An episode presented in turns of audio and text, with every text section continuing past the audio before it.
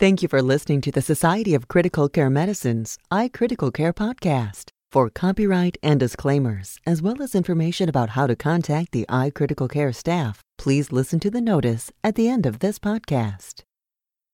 Hello and welcome to another edition of the Society of Critical Care Medicine's iCritical Care podcast. I'm your host, Dr. Richard Savel. This podcast is being recorded during the 40th Critical Care Congress here in San Diego, California. My guest today is Dr. Pratik Pandharipande, MD, FCCM. He's an associate professor of anesthesiology at Vanderbilt University Medical Center in Nashville, Tennessee, and he will be speaking with us today about the always important topic of delirium in the critically ill patient. Thank you so much, Dr. Pandharipande, for coming today. Thank you for inviting me to come here. Um, I thought we'd begin in the beginning let you talk about the sort of the definition of delirium and, and how clinicians should be looking for it. So, delirium is an organ dysfunction, a brain organ dysfunction that's associated with an acute onset of mental status change. It's a fluctuating mental status over hours. The pivotal feature of delirium is having inattention. Additionally, you can have disorganized thinking and you can have perceptual disturbances. But really, one has to realize that inattention is one of the most important features. So you may have other features such as hallucinations, delusions, etc., but you have to have inattention for that to be called delirium when it's associated with the fluctuating mental status, etc. And what are some of the different tools that can be used by clinicians to help screen for delirium?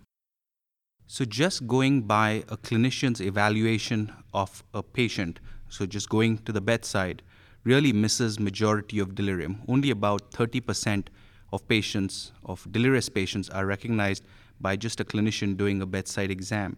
And therefore, you do have to have validated instruments for measuring or monitoring delirium in the ICU.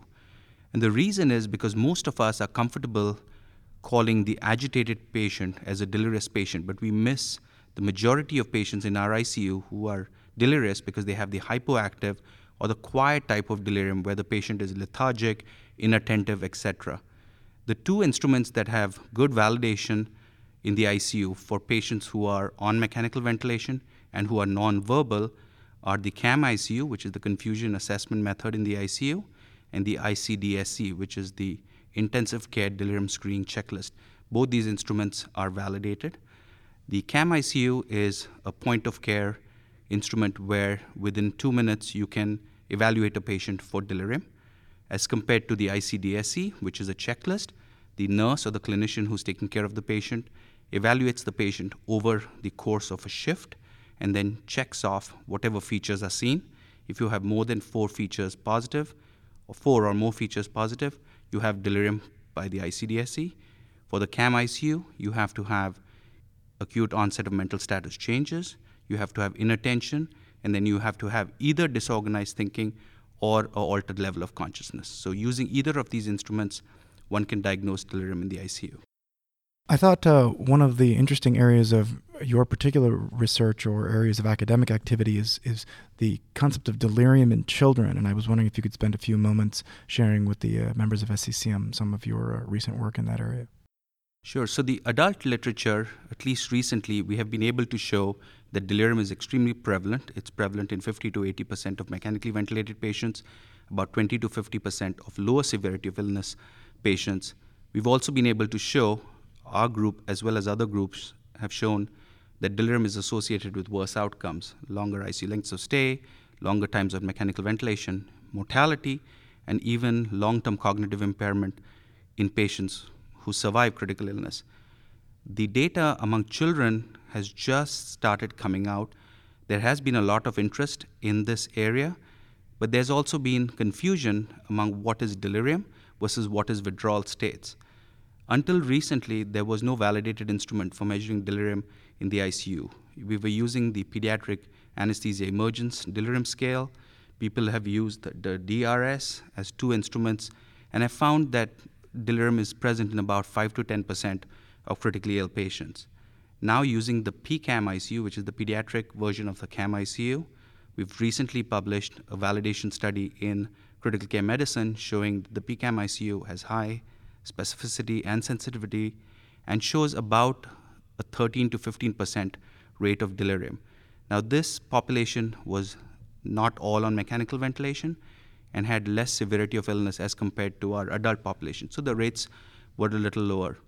A particular challenge among the pediatric patients is that the instrument that you use for testing cognition has to be age appropriate. So for adults, it's easy. You ask certain questions, most adults should be able to answer that. However, in children, it has to be according to what their cognitive capabilities are, according to the age. So the PCAM ICU, for example, has been validated for ages 5 and above, but we don't have good validation instru- validated instruments for patients less than 5 because the part of how you incorporate cognition into this has not yet been determined. That was that's fascinating because I was going to ask you what's what's different about it in children, and, and the point that you're making is the the assessment of cognitive ability, and that has to be age age appropriate. It must be a great challenge because then you have to come up with, I would imagine, multiple scores that are for the different ages or, or something like that? Right, and that's being determined. So we have in our group a child psychiatrist who works very closely with our group trying to figure out what is age appropriate knowledge with a child. And so, accordingly, the instruments are going to have to be tailored. So, it's quite possible we'll have slightly different instruments for ages maybe three to five, and then when you're younger than that, even dependent on just looking at the patient and not really getting the patient's objective input into your assessment. Is is that the part of the CAM-ICU where you'll say, does a stone float on water, things like that? Is that the cog, or, or what do you mean when you say the cognitive portion? Right. So those are the cognitive stat testing. So both for inattention, for example, in the CAM-ICU, you ask the patient to squeeze your hand every time you hear the letter A. Now that's fine for an adult, but depending on the child's age, a child may not even know his alphabets. Similarly, for disorganized thinking in the adult CAM-ICU, you ask them questions like, does a stone float in water, etc. Again, this may not be a concept that a child understands, and so those questions are going to have to be tailored. We have uh, for the children. Additionally, there are pictures as part of the CAM ICU. Again, the pictures have to be made a little bit more kid friendly, animals, toys that they are familiar with so that they can identify with them.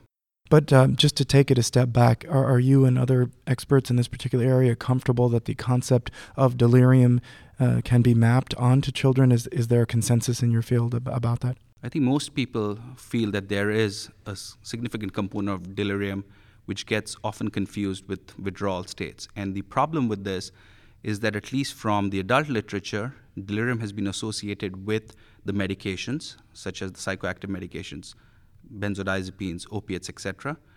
On the other hand, if it's a withdrawal state, you're giving additional benzodiazepines and opiates. So, unless we can clearly determine which is which, our treatments are going to be wrong because you're maybe wrongly treating a delirious patient with more benzos when, on the other hand, you want to do just the opposite. So, having a good instrument will help us. Uh, I remember a few years ago hearing Wesley Ely give give a talk where you know, as I tried to share with my fellows and residents, that benzos are associated with delirium, and delirium is associated with death. And so the idea is you need to be careful and minimize to the extent that you can a lot of these drugs that appear to be associated with delirium.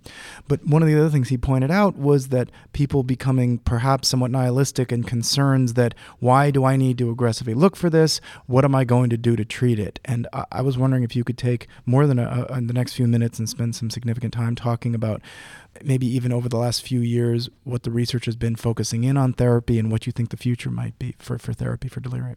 So I think you can break it up into a couple of ways. One can think of both prevention strategies as well as therapeutic strategies. So if you look at just the prevention strategies, one has realized that there are a number of risk factors for delirium. Some of them we cannot modify. So you cannot change the age of your patients, you cannot change the fact that a patient may have dementia coming in to your ICU. However, what we've noticed is that the benzodiazepines in particular, opiates is a mixed signal Opiates seems to be risk factors in medical patients as well as in surgical patients, but when you have severe pain, as in trauma patients and in the burn patients, opiates seem to be protective. So the data on that is probably if you treat pain adequately, you do better with delirium. However, we've realized that now there are an iatrogenic or a modifiable component to delirium, and that's the area that we need to focus on. There are a number of strategies one can incorporate. Now, all of the components haven't shown to be beneficial as far as delirium goes, but they have been shown to be beneficial in reducing sedative exposure and improving patient outcomes. And some of these strategies are incorporating the awakening breathing trial. So, having an awakening trial, linked it with the breathing trial, that has been shown to reduce benzodiazepine exposure. The study is also shown to improve outcomes, time on mechanical ventilation, survival at the end of 12 months, some improvement in cognition. So it may have a role through delirium. In the ABC trial, there was no improvement in delirium when we looked at all patients, but when you look at the sickest of the patients, that is the septic subgroup, there were shortening of delirium days in that group. So there may be a signal over there. The other important component is to start thinking about what agent you're using. So there are people who are studying analgesic sedation regimens where you're using opiates first. Those may be associated with improved outcomes. Now, in the one study that was recently published in the Lancet by Strøm, where they used uh, sedation or a no sedation protocol, they actually reported slightly higher hyperactive delirium rates. However, they did not report their hypoactive delirium rates, nor did they show their coma rates. So it's quite possible that we've just shifted the paradigm from comatose patients to slightly hyperactive patients. However, given that all those patients in the lightly sedated or no sedated group did much better, it's unlikely that that delirium shift towards hyperactive in that small subgroup really was associated with worse outcomes. Can you can you back up and talk a little bit more about that study, maybe uh, just for the listeners, because I know it just came out recently. Uh, it might be helpful. Sure. So this is a study done in Europe where they randomized patients to either a group with no sedation, and with what they defined as no sedation was no sedative agent, but the patients could get PRN morphine to try and keep them comfortable. The control group, on the other hand, had propofol to try and keep the patients comfortable to a targeted level of sedation. In the group that was just receiving morphine, they allowed a number of interventions. So they had morphine given if the patient was not comfortable. They had a nurse and a physician come and check on the patient, try and see whether there was any intervention that they could do. They were allowed up to two rounds of morphine, and if they had any problems, they were allowed breakthrough with propofol. And if they had two rounds of propofol, then they switched to a conventional sedation regimen. However, what they found was up to 86% of their patients could be managed just with morphine alone. And this was a significantly sick patient population. Number of patients had sepsis. But it goes to prove that even in severely ill patients, you can manage them just with opiates without using too much additional sedative. Right. Now, I want I want to talk about this because it goes along with um, you know you're an anesthesiologist. I was trained. I'm an internist by training, but trained a lot by anesthesiologists at UCSF. And the focus, and it goes along with the SCCM guidelines in O2, and that's what I'm always trying to teach is start with you know, I use a lot of a fentanyl continuous infusion. Get the pain under control, get the stimulation of being intubated under control, and then see if you need anything, right? I mean, I'd love to hear your thoughts on, on that sort of approach. I assume you have no issues with me doing that. Absolutely. I think the sort of knee jerk reaction has been in our ICUs is to get the benzodiazepines and the fentanyl started at the same time. So I often see that my patients are coming to the ICU and the two drips that are already waiting at the bedside are the sedative infusion and the opiate infusion, and you haven't even determined whether the patients need any of them. So I think just like you mentioned, I think we need to step back and say, let's start with the opiates, let's get their pain under control, let's get them comfortable, and if needed, and only if needed, we should add the sedatives. The other aspect that has led to this use of sedatives is the whole concept of patients in the ICU being amnestic. And I think in the past, this was an important thing that people felt that patients should not remember anything of their ICU stay. And I've had patients come back to me, and a few years ago, I would ask them, Do you remember anything of your ICU stay? And they would say, No. And I would say, Great, I'm glad you don't remember anything.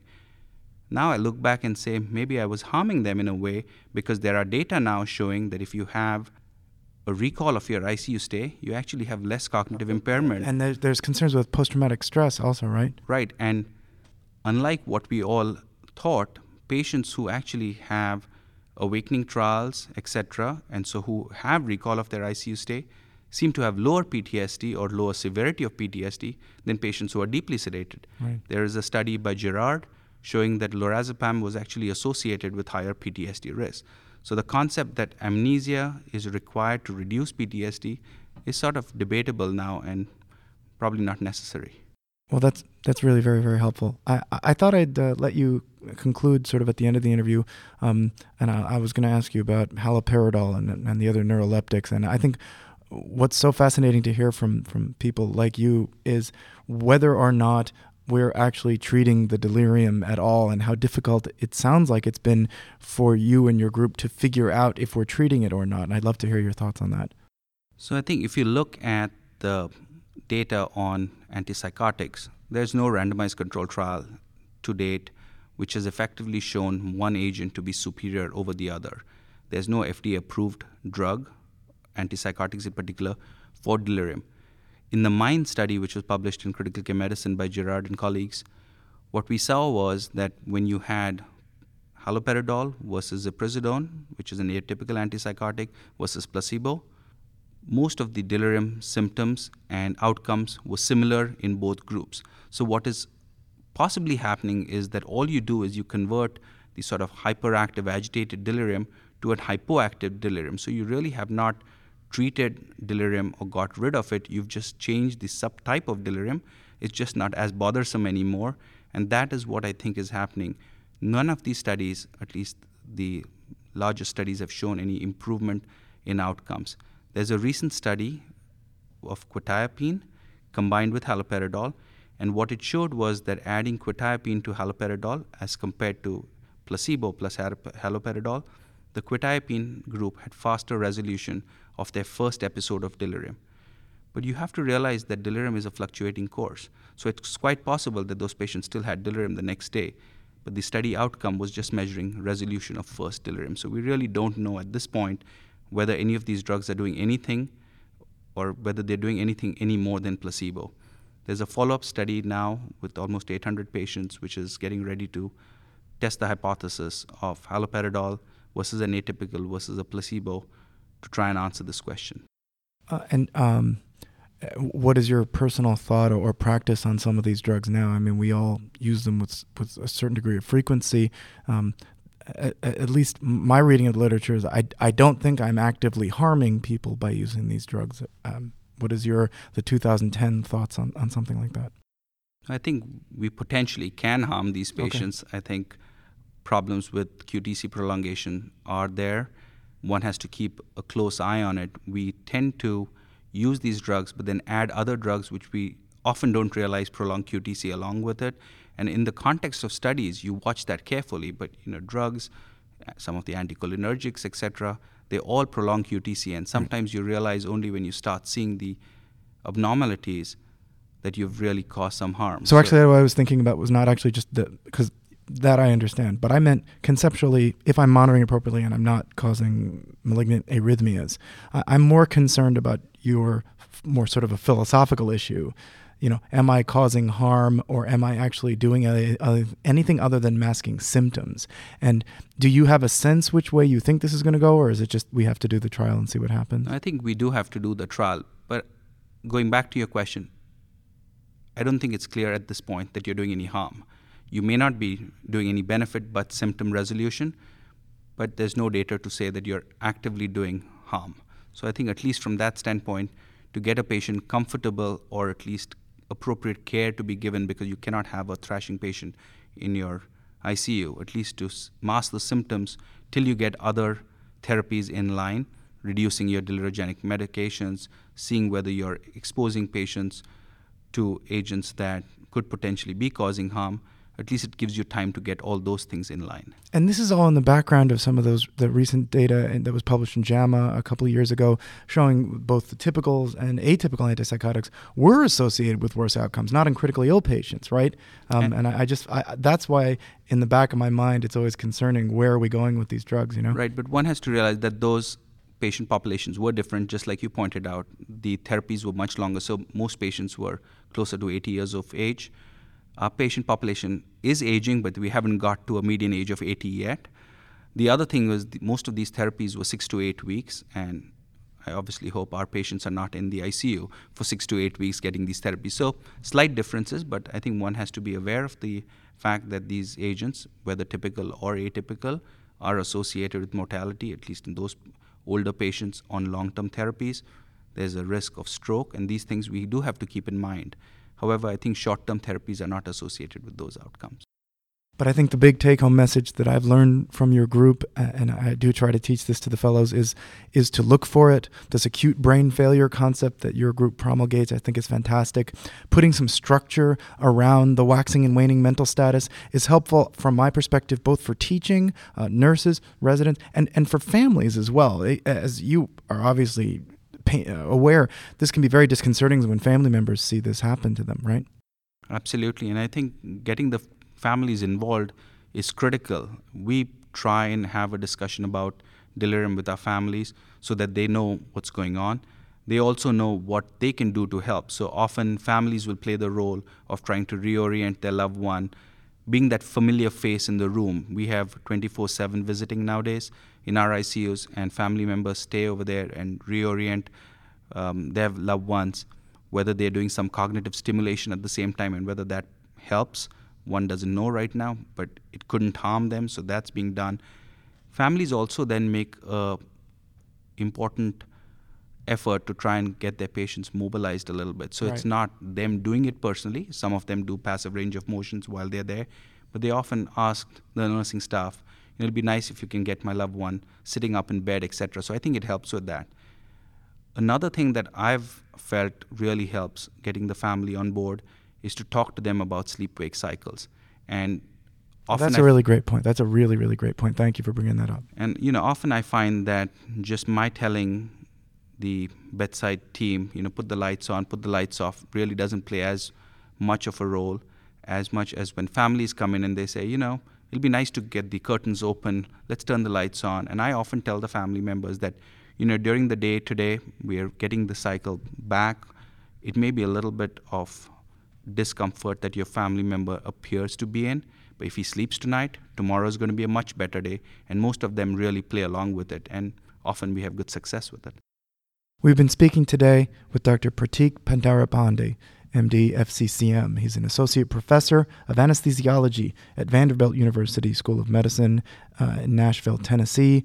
And we've been speaking about this incredibly important topic, delirium in the critically ill patient. It's been emphasized quite a bit here at the uh, annual Congress of SCCM. And I'm very grateful for your time, sir. Thank you so much. Thank you. This concludes another edition of the Society of Critical Care Medicine's iCritical Care podcast. Please check out our website at www.sccm.org slash iCriticalCare for more information, as well as over five years of archived podcasts. For the iCritical Care podcast, I'm Dr. Richard Savel. SCCM offers regularly scheduled, thought provoking webcasts on cutting edge topics within critical care. Webcast participants will receive continuing education credit and have the convenience of attending from their hospitals, offices, or homes. Visit www.sccm.org/webcasts for details. The iCritical Care podcast is copyrighted material and all rights are reserved. Statements of fact and opinion expressed in this podcast are those of authors and participants and do not imply an opinion on the part of the Society of Critical Care Medicine or its officers or members. Your host is the Society's Associate Editor for Podcasts, Richard Savel, MD, FCCM. Dr. Savel is the medical co director of the Surgical Intensive Care Unit at Montefiore Medical Center in New York City practicing under the leadership of Vladimir Kvetan, MD, FCCM.